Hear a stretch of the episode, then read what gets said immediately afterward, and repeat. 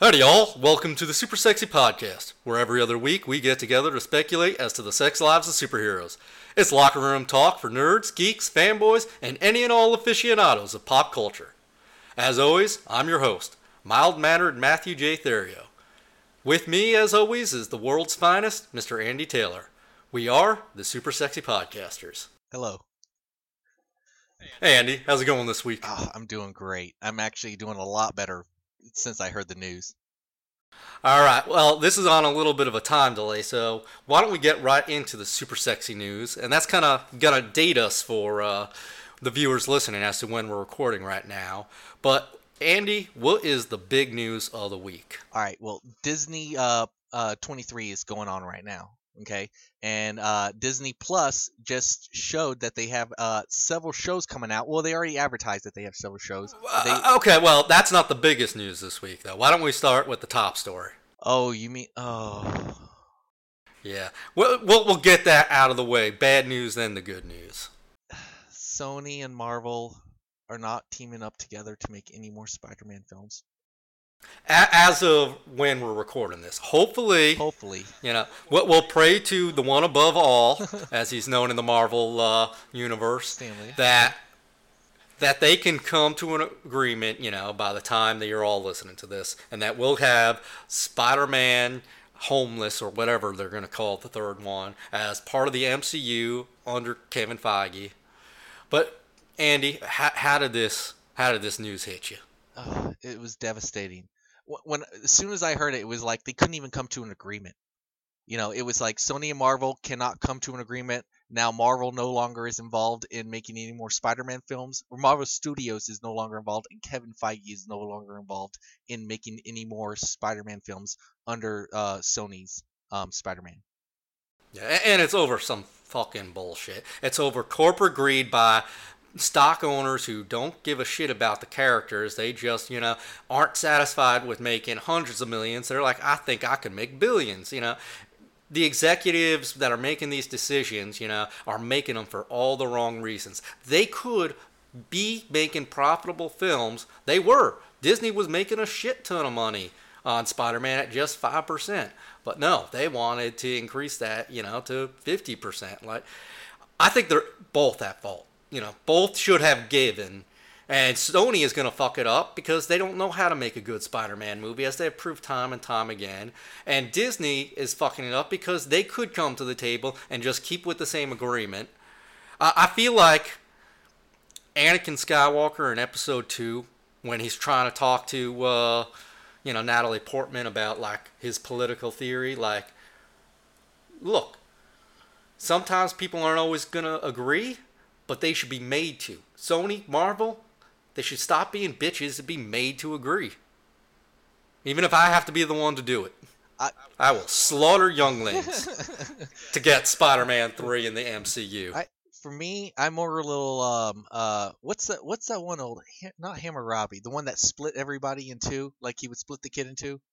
King Solomon. I want to do the Solomon way of 50-50 the entire way. Merchandise, ticket sales, everything. Just whatever it takes.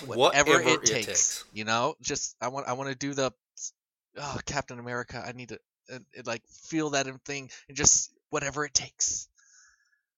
Let's move on to some happier news. Yes.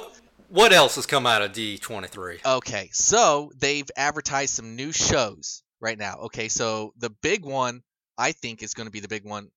Is She-Hulk, but they've also introduced, you know, other characters into the other shows that have already come out. One of them being Emily Van Camp is coming back for the Falcon and Winter Soldier as Sharon Carter. And she was exactly Agent Sharon Carter, which I remember having a big crush on her back during, like, the pilot episode of One Tree Hill. Then I realized it was, like, a bullshit, you know, soap opera, so I never saw the rest of it. But I still, like, she is hot.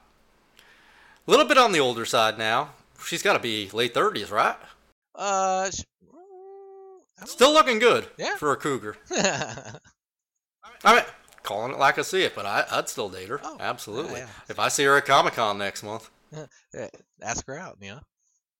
Oh, I definitely plan to. Absolutely. And so the She-Hulk series, that does not have a, leading lady cast yet, does it? No, it does not. So that brings us to a surprise segment right in the middle of Super Sexy News. We're going to do the casting couch. Now, Andy, mm-hmm.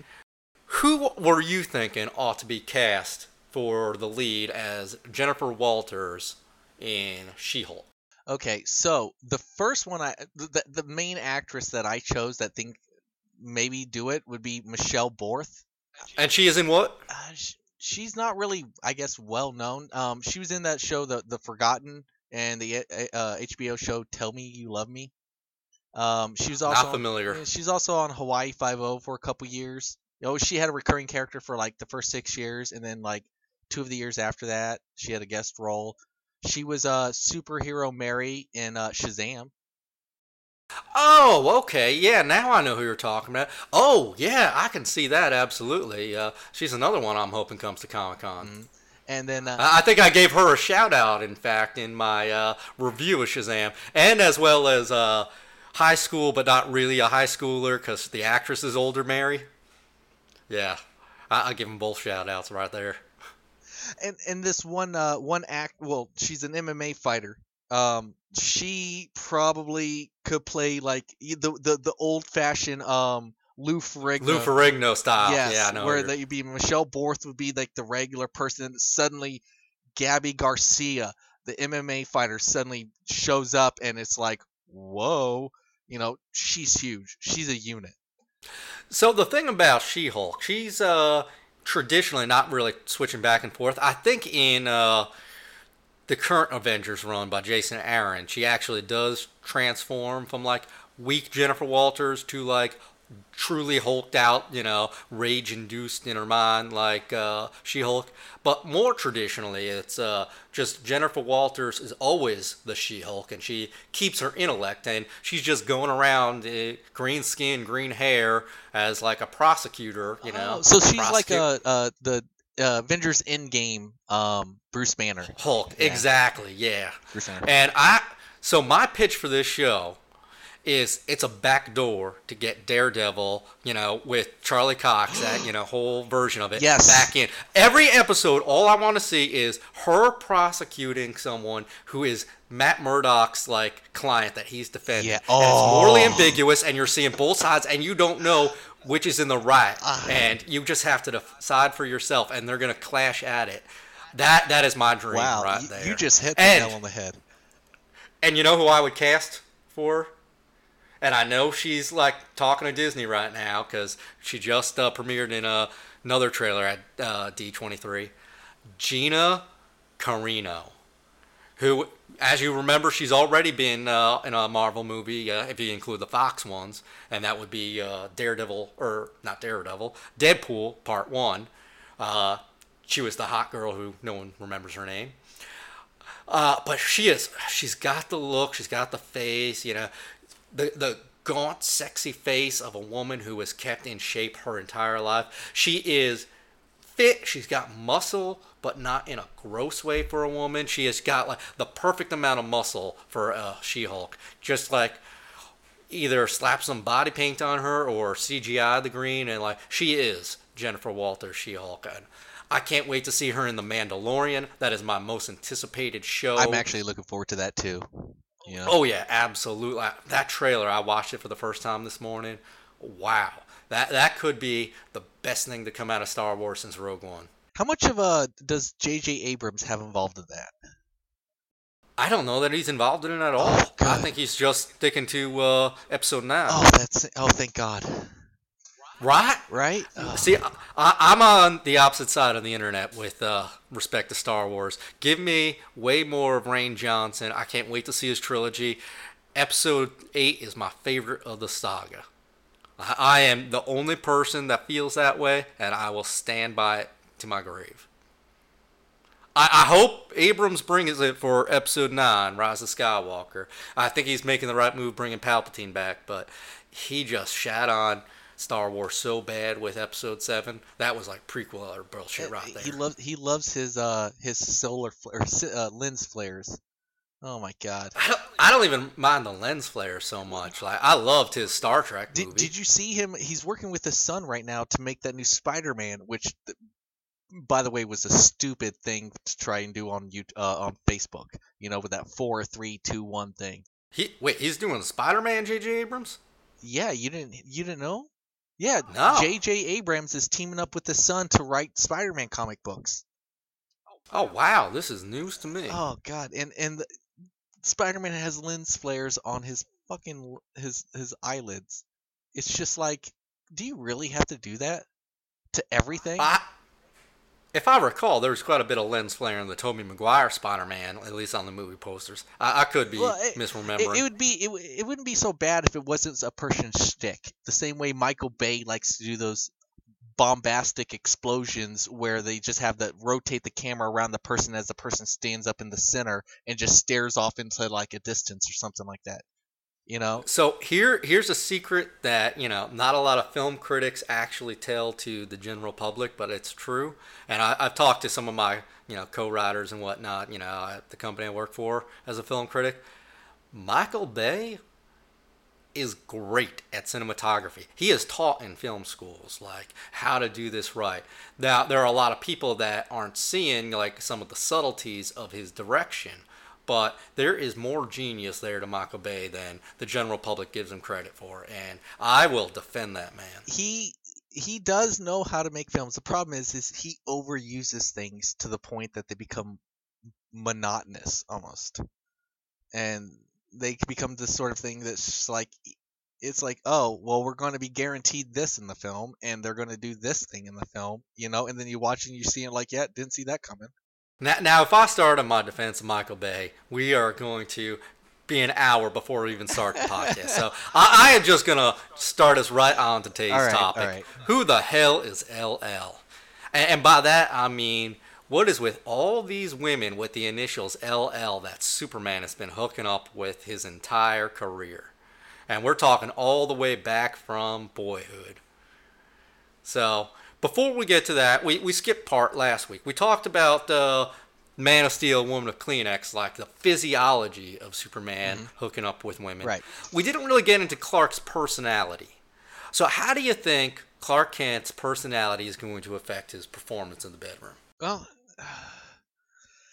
to me, he seems more of like he's afraid of what he may do, you know? So he seems to me more skittish. He seems to me more like, you know, like he seems lost at what he's supposed to do. So he seems to be more of the tell me what to do, tell me what you like type of guy. You know, what should I do to you? Yeah, he's definitely a little bit of mayonnaise spread across white bread listening to smooth jazz. Like that is absolutely his personality type. And I blame the Kents, you know, poor upbringing. They made him into a very chivalrous, you know, good-hearted, you know, farm boy. But that isn't translating into like outlaw country. Like I think he is just gonna be a very, very boring lover to women who are coming with way too high of expectations. I think Lois Lane, being a city girl, you know, she is bringing a level of adventurousness that Clark, you know, growing up on the farm, just is not bringing. You know, he's a little bit too wholesome. Like his idea of sexy sex is, you know, having a glass of milk, doing it missionary style, maybe a little bit of super speed, and then, you know, a good night's sleep, early to bed, early to rise. That is my caricature of the character. But I don't think it's too far off. I don't see him ever pushing a girl's face into the pillow, you know, while he, you know, bangs her from the back, you know, and she's begging him for more while biting the pillow, just screaming like, hit me harder, you know. Unfortunately, yeah. But, you know, I pity the girls we're about to talk about. Because each one of them is like, he could do this, you know, and he just, it comes with the upbringing, you know. It's not, you're not messed up. It's the parents that messed you up. Oh, absolutely. And you know what? I would speculate that These girls never even had a chance to be disappointed. I imagine he's so wholesome, he would probably, popped his Kryptonian cherry on his wedding night with Lois. Probably, I mean, not in every version. Like, there are some versions explicitly where he has absolutely had sex outside of wedlock. But I think the traditional Superman is just, like, the perfect paragon of, like, what society says is the moral ideal. And we're not talking about our society. We're talking about 1950s society. The man of tomorrow is really the man of the 1950s. And, to me, it's like, well, if imagine him being a little boy, or 15 years old, Back 15, I was probably jerking off all the time.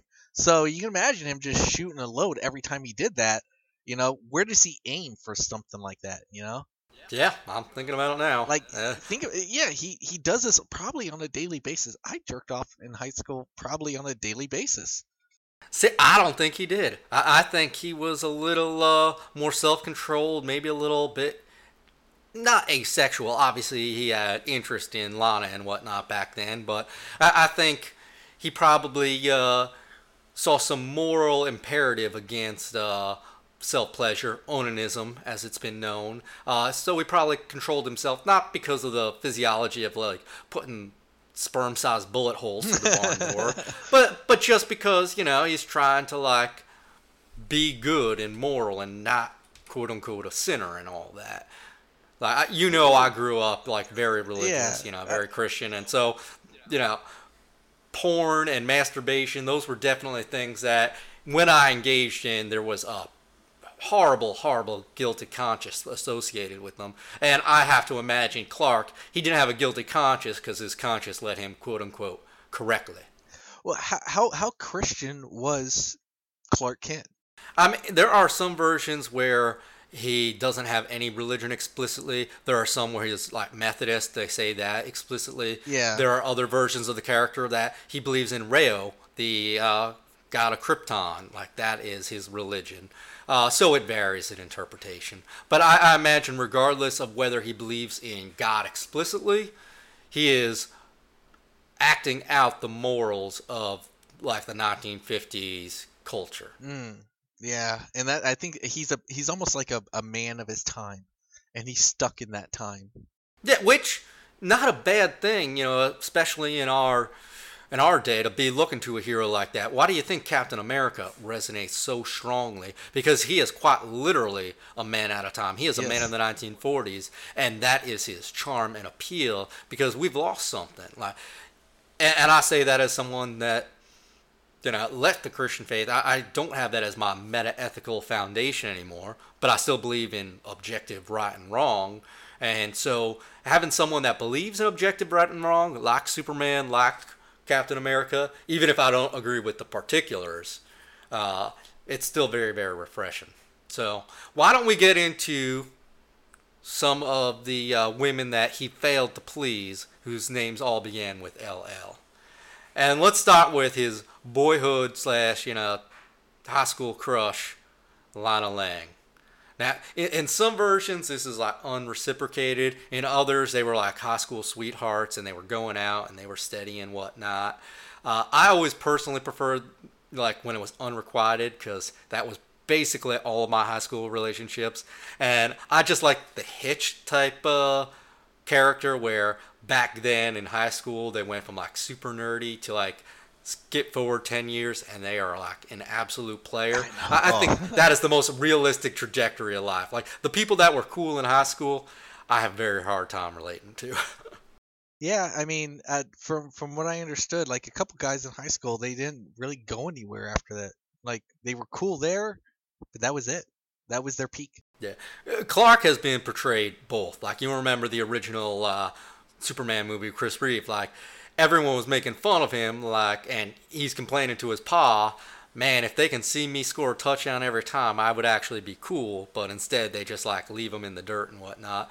Versus, you look at John Burns, Man of Steel #1, and he is captain of the football team, and everyone just thinks the world of Clark, and he is the most popular kid. And at Smallville, you kind of see that progression from the pilot episode where he's getting beat up by the quarterback to season 4 where he is the quarterback, and you know, his life really changes in those 4 years, like, or at least his reputation does.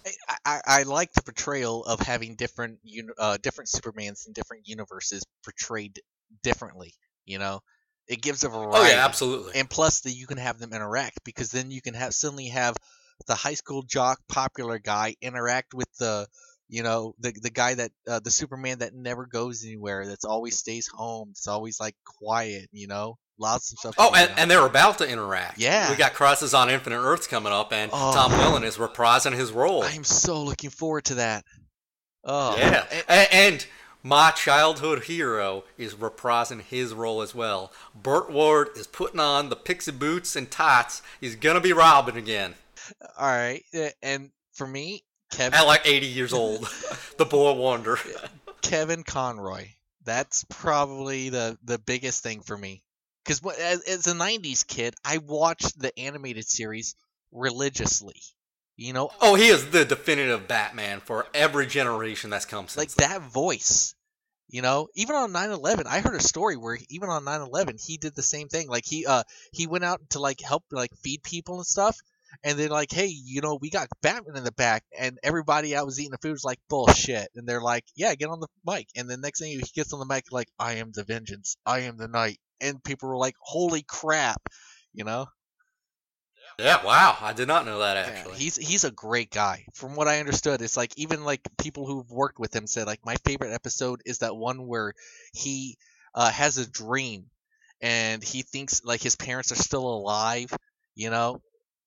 Classic Batman trope. Oh, God. It was one of those things. It was that specific episode that even they point out. They were like, and he's like, yeah, that's my favorite, too.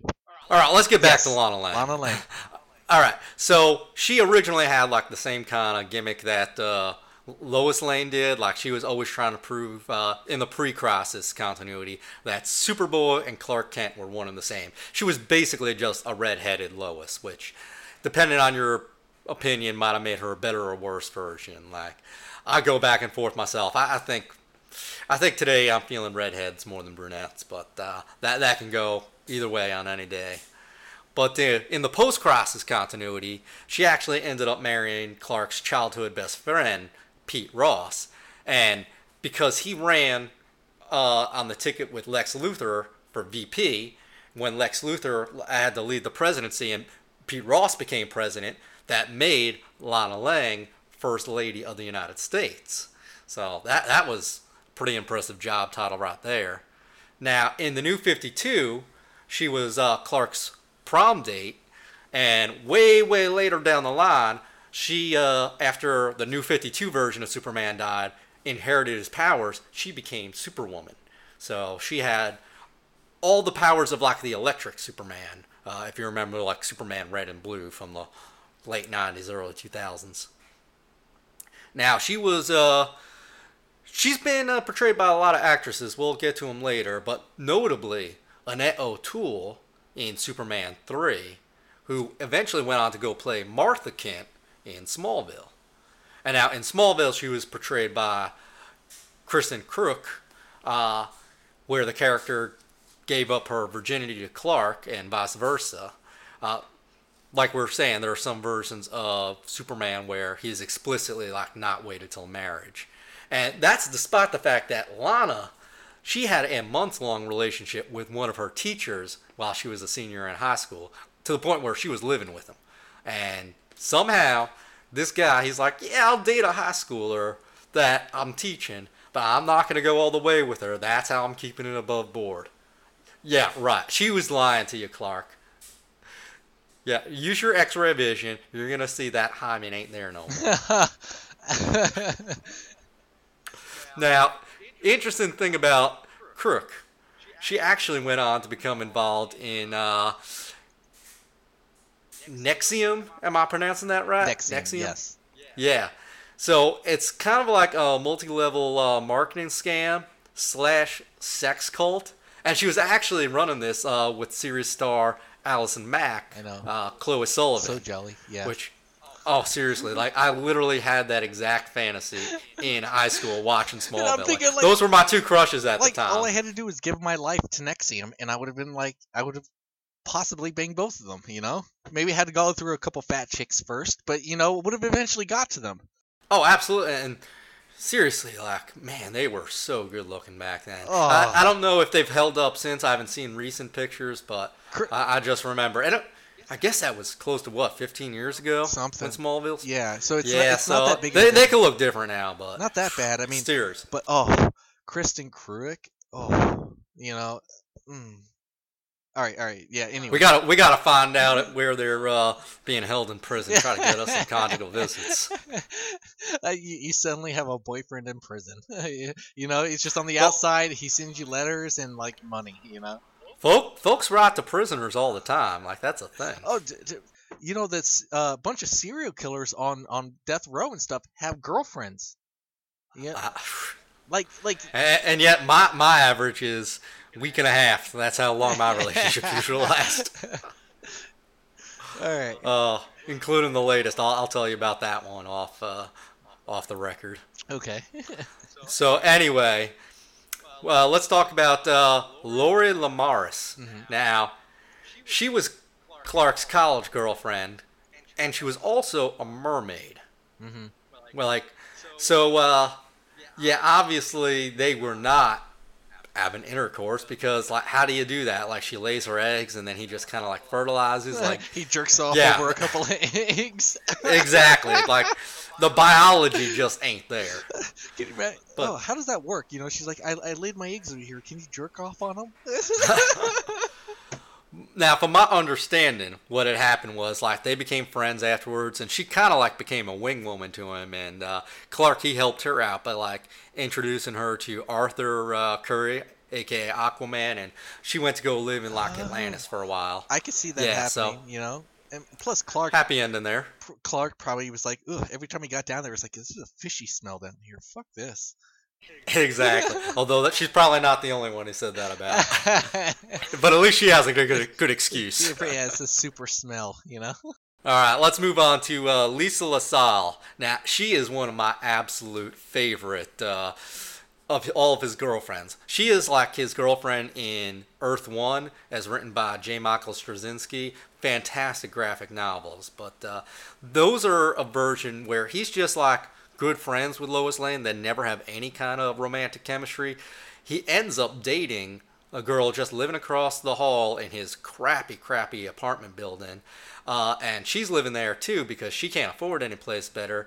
And she barely affords that. The way she puts a roof over her head is she bangs for rent. She is a literal prostitute.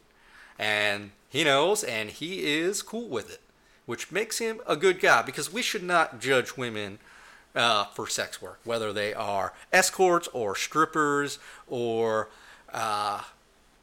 ladies of the night. It is a valid profession. It is the oldest profession, older than superhero even. It's literally the oldest profession, yes. Yep, and I'm not being facetious about that. Like, I think we ought to legalize it. Yeah, no, there should be, like, you know, you should know whether or not the person you're having sex with has a disease. I mean, if you're paying for it, you know, it's like I should care about the product that I'm about to get, you know, and it's for their safety as well. Exactly. It's gonna happen. Exactly. Might as well make sure it's happening above board. All business owners care about their business. They care about the product. You know, they want to give their customers a good product, a quality product that is clean, you know, and it's guaranteed every time. Last time I went to a gentleman's club. You know, I had an offer from one of the dancers there. Go VIP, do anything. And she was very explicit in enumerating all the things that anything encompassed. And I had to turn her down, one, because she looked way too much like a crazy ex-girlfriend of mine. Two, because I really didn't know, like, you know, what if it was on the up and up there, like... she could have had, like, diseases or whatnot, and there's no, like, board certifying that, like, she doesn't. Like, no, I just I couldn't trust what was going on there. So I'm like, nah, not going to happen. And what about wrapping it? Oh, yeah, I didn't bring any protection. Oh, that night. Okay. Yeah. Amateur mistake. Hey, I mean, if you had a prostitute that was guaranteed, you wouldn't need a condom. Almost.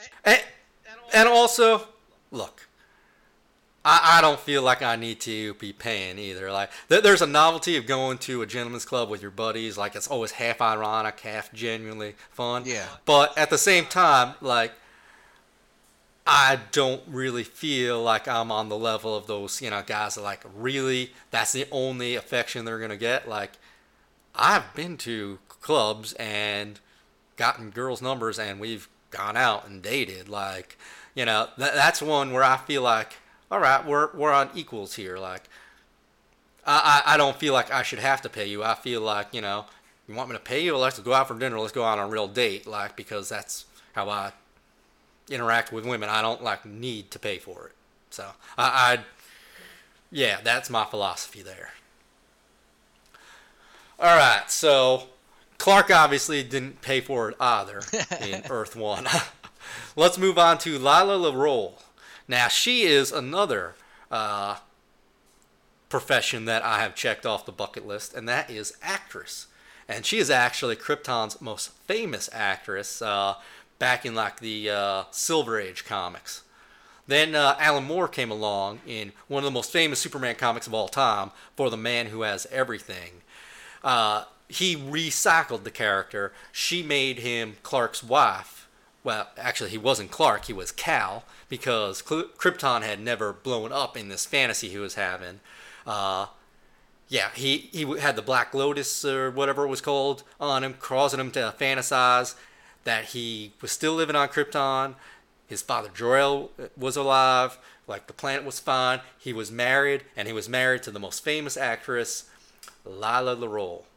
And they had a son, Van El, and, eventually, he tells his son, I don't think you're real. I think you're just a fantasy. And then he kind of, wakes up, and then he makes out with Wonder Woman for a little while. Overall, good birthday. Oh, I mean, if I can make out with Wonder Woman. Oh, yeah. We'll actually be talking about her on the next podcast coming up. Oh, I have a lot to say about her. Oh, my God. Likewise. All right, we got one more on the list. I don't think this is exhaustive, but this is a good one to end on. Let's talk about Luma Linai. Luma Linai. I don't know. Comics are just printed. You don't hear them out loud ever. And I am terrible at pronunciation. So let's just go Lumalynai. Luma Linai. That's how we're calling it. All right, this is in Adventure Comics number 289. I've actually got this issue. It's an annual special or whatnot. And there's one section of it called When Supergirl Played Cupid. Now, Supergirl is feeling all sad for Clark that he's a bachelor, which she thinks must mean that he is just going to die of loneliness if she doesn't find a match for him. So she goes to the past. She finds Cleopatra, hey, I know you're famous for your beauty. Why don't you, since you're the most beautiful woman in human history, why don't you marry the best guy in human history, Superman? That doesn't work out. She tries a few other places in, space and time, but eventually, none of it is working out. And then she, has a conversation with Clark, and she's asking him, what kind of woman do you want? Who are you looking for? And so he tells his 16-year-old cousin, first cousin, if I were to marry, it would be someone like you. Now, unfortunately, I can't marry you because of those dang incest laws that Krypton had. I mean, we're on Earth. There are places where I can marry you where, those laws don't apply. But because we're Kryptonians, we got to follow the laws of our people. Otherwise, 16-year-old cousin of mine, we would be getting it on. So, to appease Kal, she finds another place in, the universe where there just happens to be an identical version of her that is age of consent. And since they're technically like not related because it's like a different multiverse or whatnot, then it's kind of okay. So she and Clark, you know, meet, and like within a few sentences, they're like, well, yeah, let's get married. And he starts to bring her back to Earth, and as soon as she's out of the orange sun of her home planet, she starts to lose her powers, and he's like, well, look, Earth needs me. I'm the protector. I'm Superman. I can't not be there.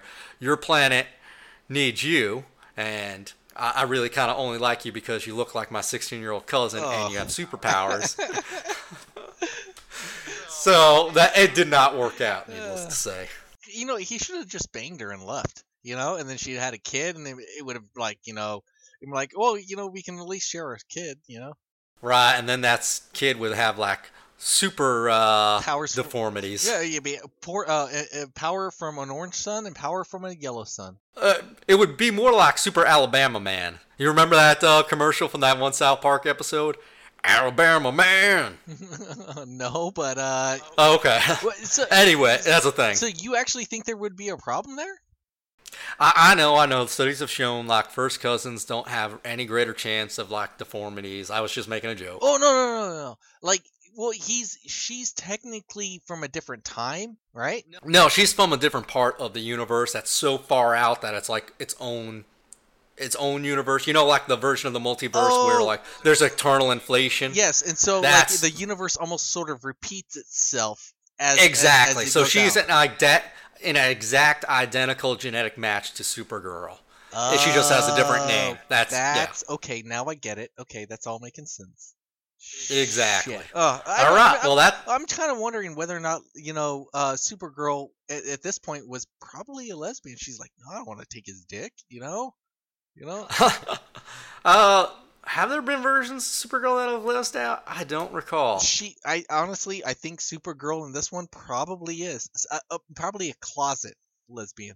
Actually, that version of Supergirl, like the actual young one, was kind of into bestiality. She had a boyfriend that was a Pegasus, like, slash unicorn, that would sometimes occasionally turn into her human boyfriend. Okay. Yeah, she was dating her horse comet. That was like a Zeus thing, sort of, I don't know. There was definitely magic involved, yeah. Oh, yeah. But, I mean, it makes you wonder. You're talking about when Zeus turned himself into a sacred cow and banged Europa? Yeah. You know, or, like, I think he did it with another one. Like, there was a whole... He turned himself into a swan. Turned himself into a golden shower. He turned himself into everything. Like, you wonder, like, how does this sex actually work? And then the thing, and you're just... The golden shower one's the one that's really perplexing. Golden shower. No, literally, I know what it sounds like, but... Well, anyway, that about sums it up for all the girls named LL. I think we've gotten some interesting anecdotes out of that. But before we sum that up, like, tell me, thoughts on cousins getting together? I want to present an idea to you, because I brought it up to a couple people at work. All right. An identical set of twin males marry an identical set of twin females. They have children. Those children are genetic siblings and first cousins. That is true. All right, imagine them having kids. It would be the equivalent of siblings having, and that would probably lead to some deformities or whatnot. Honestly, you're going to get a Joffrey out of that one. Push it off a little bit, maybe to, like, you know, first cousin. Once removed or something, you know, just like go a little further out, you know. You're talking about a hypothetical, but my best friend and lawyer, he actually had two grandparents who were identical twin brothers who married identical twin sisters. That actually did happen, like, to a very close friend of mine, like, in his family. And what do the children look like? I have to know. Well, they weren't marrying each other, the children. No, I mean the children, like, what do the children of the product of those marriages look like? Oh, I did not, like, see any family photos. This is just anecdotes. Yeah, it would have been great to, like, to know what they look like. Yeah.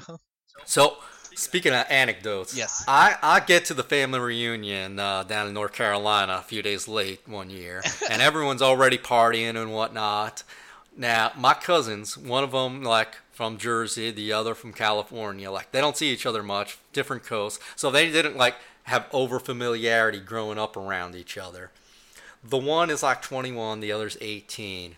and the 18-year-old is just punch drunk, and he is getting way too handsy in the hot tub with the older cousin, and to the point where my dad, he literally had to like take him out of the hot tub and throw him in the cold pool just to like get him to cool down, literally like clear his head, like stop hitting on your cousin, sober up, and like quit the incest.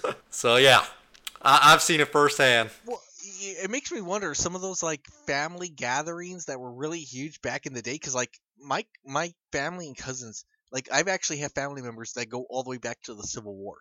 So they would actually have, like, family picnics and family reunions that it would happen. I always wonder, I'm like, did any family members ever actually meet another family member there and get married? You know, like, not now, but, like, 100 years in the past, because that's how long it's been going on. Without realizing what you're talking about. Yeah, like, it's been so far back. I mean, it went so far back because the Civil War happened a long fucking time ago.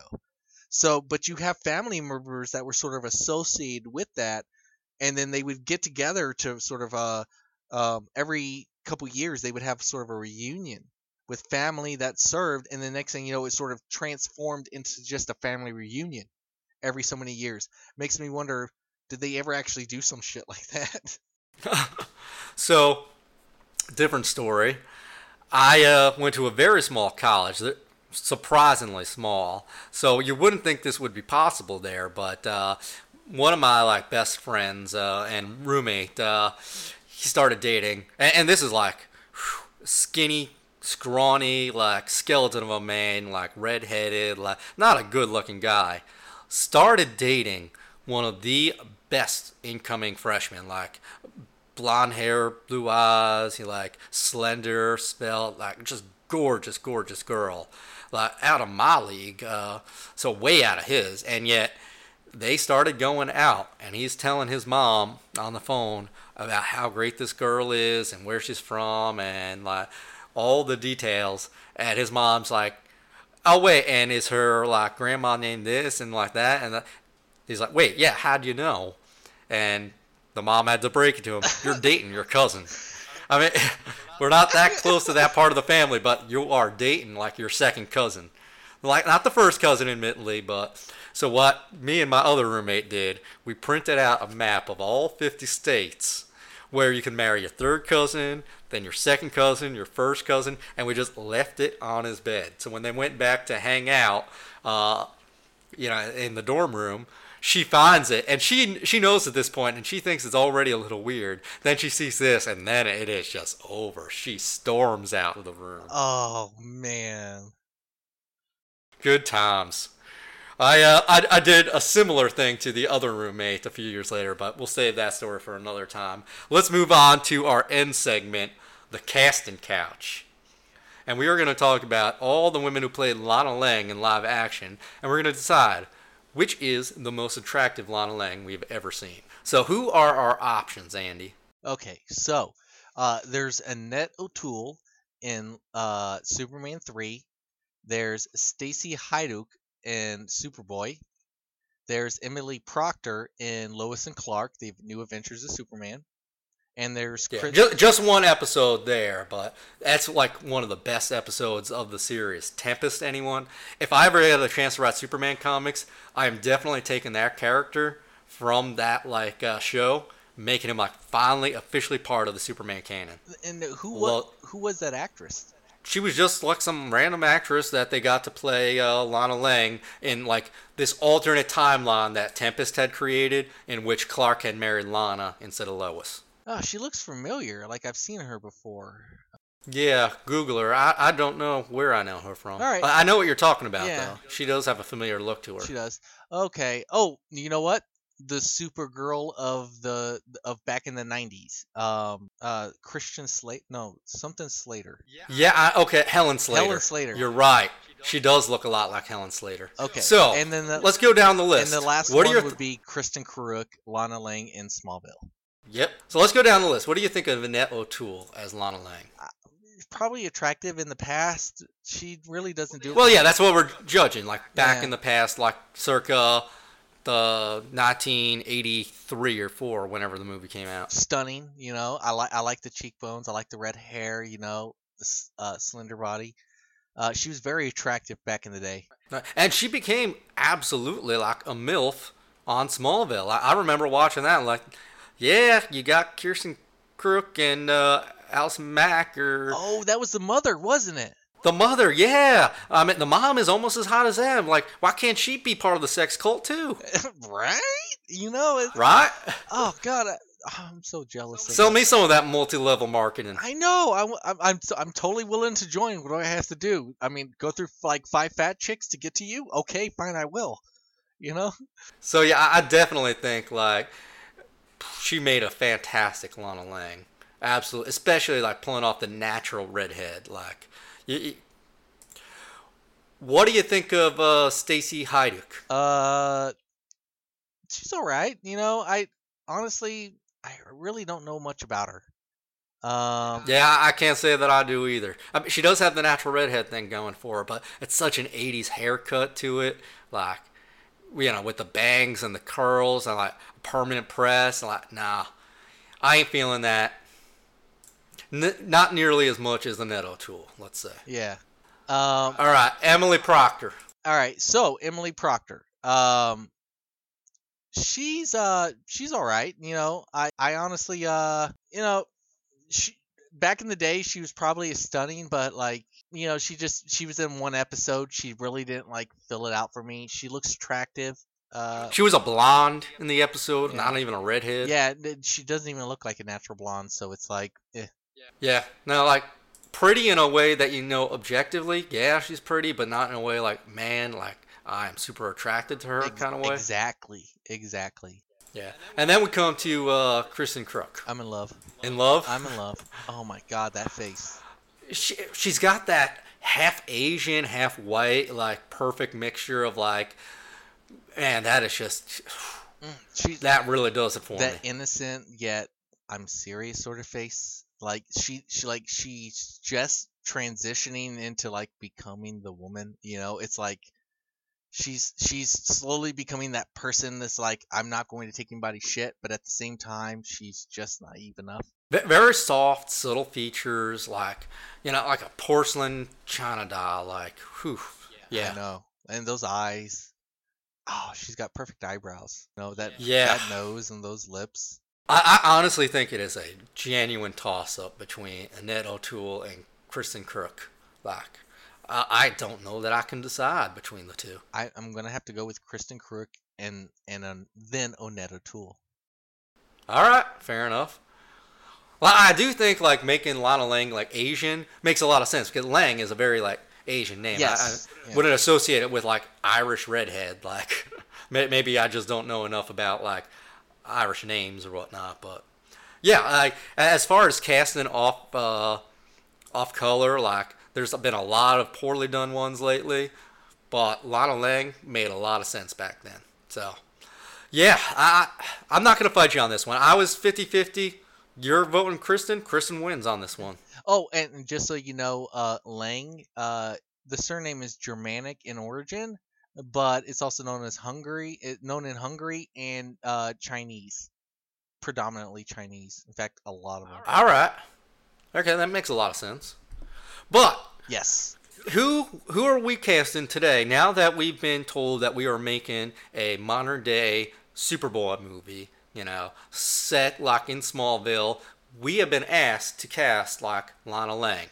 So, what actresses are we inviting onto the casting couch? Okay. So for me, it would be basically Ant-Man's daughter. And by now, she's a lot older. She's like, I think, 11. And they probably, if they did do the movie, it wouldn't be for another 4 or 5 years. So right then, she's just about to start high school. And I think that's when they should introduce Superman. And that's right around that time. You know, high school should be the time in which Superman sort of, Clark Kent becomes the man, you know, and she should be introduced. I mean, because if you actually look at like actual 15-year-olds and 14-year-olds, they look way different than these movie stars that look like they're a lot older, you know.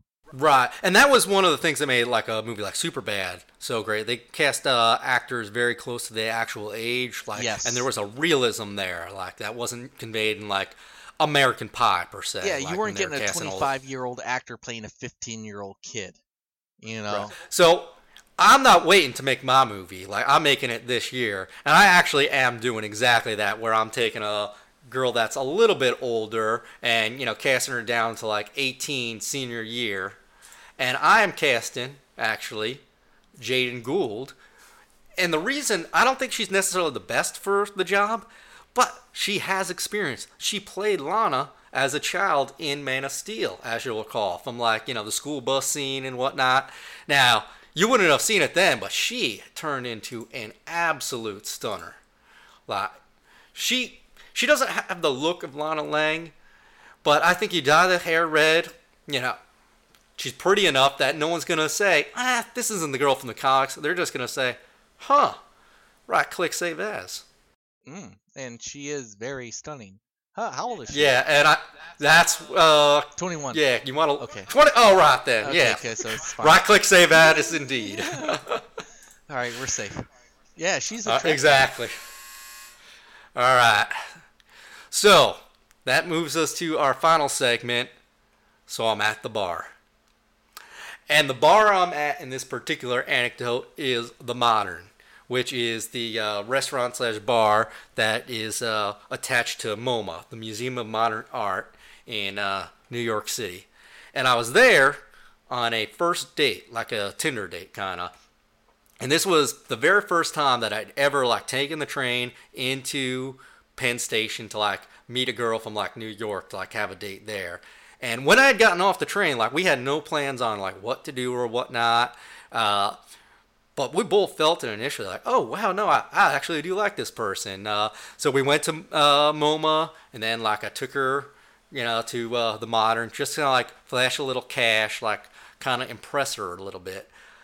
And as we're talking, I learned that me flashing my cash is not that impressive at all because, according to her, from what she's telling me, she is a millionaire CEO of her own company. Like, she's telling me, like, oh, she has all this passive income as well. She is several times published, you know. She's all these things. Like, she and is well invested in, like, property, so she has all that, and like she is a millionaire, and I'm like, I don't know if I'm genuinely dating a millionaire or this girl is just like a bullshitting liar.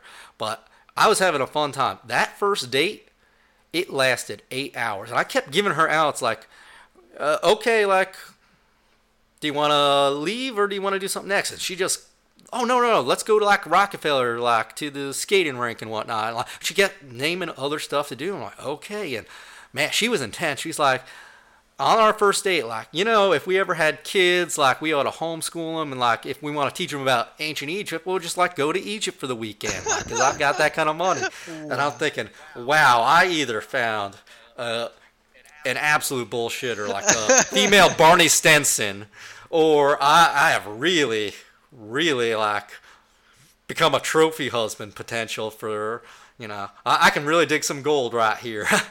And so I start Googling her on the train ride home, seeing if any of her story is true, and every single word of it. Like, I saw like some of her books with her face on the cover, like on Amazon, that I could buy like right then and there. I'm like, oh wow, no, this girl is for real. And we go out a few times, and eventually, like, personality conflicts and the fact that I was in love with another woman at the time, man, I ended things. Years later, Mark Zuckerberg suggests to me, like, via Facebook friends you might know, hey, remember the millionaire? What if you gave things a second chance? Maybe it's time to retire early. So I friend her. And then we get to talking, and I ask her, like, hey, what if we give it one more shot? And so we go on one more date, and, like, I remember, oh, right, like, I could retire right now and just become a trophy husband, but you know what? I think I'll just keep working and wait till I actually find a girl I love, because I just wasn't feeling it on the date. And then that night, I get drunk. And I text her to see, like, hey, you want to go out again sometime? And then when she's like, no, wasn't really feeling it.